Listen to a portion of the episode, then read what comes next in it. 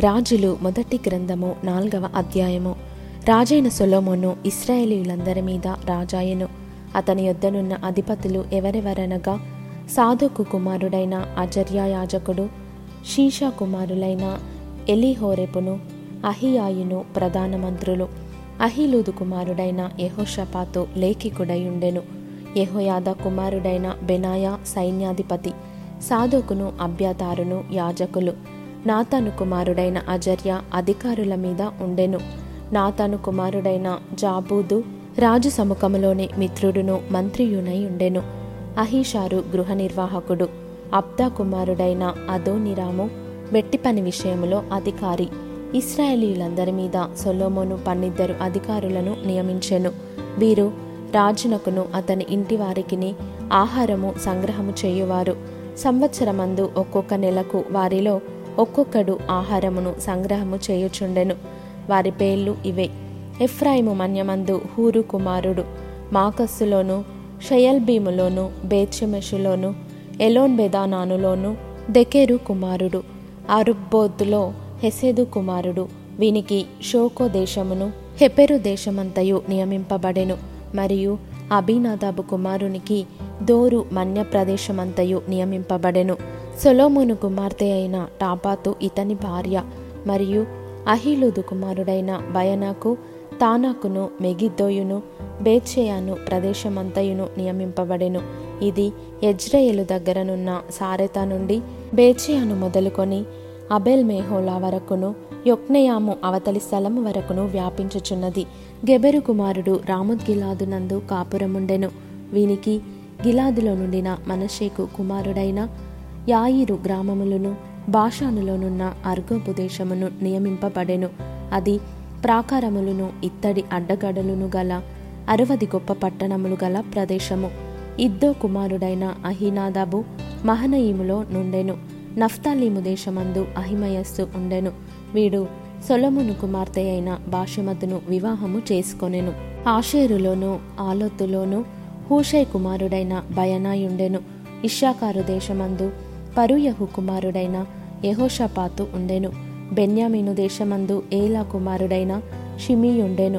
గిలాదు దేశమందును అమోరీయులకు రాజైన సీహోను దేశమందును బాషాను రాజైన ఓగు దేశమందును ఊరి కుమారుడైన గెబెరు ఉండెను.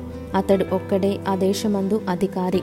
అయితే యూదవారును ఇస్రాయేలు వారును సముద్రపు దరినున్న ఇసుక రేణువులంతా విస్తార సమూహమై తినుచు త్రాగుచు సంభ్రమపడుచు నుండిరి.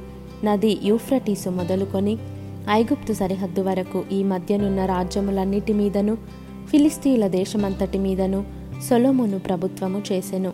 ఆ జనులు పన్ను చెల్లించుచు సొలోమోను బ్రతికిన దినములన్నీయు అతనికి సేవ చేయుచూ వచ్చిరి. ఒక్కొక్క దినమునకు సొలోమోను భోజనపు సామాగ్రి ఎంత అనగా ఆరు వందల తూముల సన్నపు గోధుమ పిండియు వేయిన్ని రెండు వందల తూముల ముతక పిండియు క్రొవ్విన ఎడ్లు పదియు విడి ఎడ్లు ఇరువదియు నూరు గొర్రెలను ఇవియుగాక ఎర్ర దుప్పులు దుప్పులు జింకలు క్రొవ్విన బాతులను తేబడెను. యూఫ్రటీసు నది యువతల తిప్సహు మొదలుకొని గాజా వరకును నది యువతలనున్న రాజులందరి మీదను అతనికి అధికారముండెను. అతని కాలమున నలుదిక్కుల నెమ్మది కలిగి ఉండెను సొలమోను దినములన్నిటను ఇస్రాయేలు వారేమి యూదావారేమి దాను మొదలుకొని బెయర్షెబా వరకును తమ తమ ద్రాక్ష చెట్ల క్రిందను అంజూరపు చెట్ల క్రిందను నిర్భయముగా నివసించుచుండిరి. సొలోమోను రథములకు నలవది వేల గుర్రపు శాలలను రౌతులకు పన్నెండు వేల గుర్రములను ఉండెను. మరియు రాజైన సొలోమోనునకును రాజైన సొలోమోను భోజనపు బల్ల యొద్దకు వచ్చిన వారికందరికీ ఏమీయూ తక్కువ కాకుండా అధికారులలో ఒకడు తాను నియమింపబడిన మాసమును బట్టి ఆహారము సంగ్రహము చేయుచూ వచ్చెను. మరియు గుర్రములను పాటు పశువులను ఉన్న ఆయా స్థలములకు ప్రతివాడును తనకు చేయబడిన నిర్ణయము చొప్పున ఎవలును గడ్డిని తెప్పించుచుండెను. దేవుడు జ్ఞానమును బుద్ధిని వర్ణింపశక్యము కాని వివేచన గల మనస్సును సొలోమోనునకు దయచేసెను. గనుక సొలోమోనునకు కలిగిన జ్ఞానము తూర్పు దేశస్థుల జ్ఞానము కంటెను ఐగుప్తీల జ్ఞానమంతటి కంటెను అధికమయ్యుండెను అతడు సమస్తమైన వారి కంటెను ఎజ్రాహీయుడైన ఏతాను కంటెను మహోలు కుమారులైన హేమాను కల్కోలు దర్ద అనువారి కంటెను జ్ఞానవంతుడై యుండెను. గనుక అతని కీర్తి చుట్టూనున్న జనములన్నిటిలో వ్యాపితమాయెను. అతడు మూడు వేల సామెతలు చెప్పెను వెయ్యిన్ని ఐదు కీర్తనలు రచించెను. మరియు లెబానోనులో ఉండు దేవదారు వృక్షమునే గాని గోడలో నుండి మొలుచు హిస్సోపు మొక్కనే గాని చెట్లన్నిటిని గూర్చి అతడు వ్రాసెను. మరియు మృగములు పక్షులు ప్రాకు జంతువులు జలచరములు అను వాటినన్నిటిని గూర్చియు అతడు వ్రాసెను.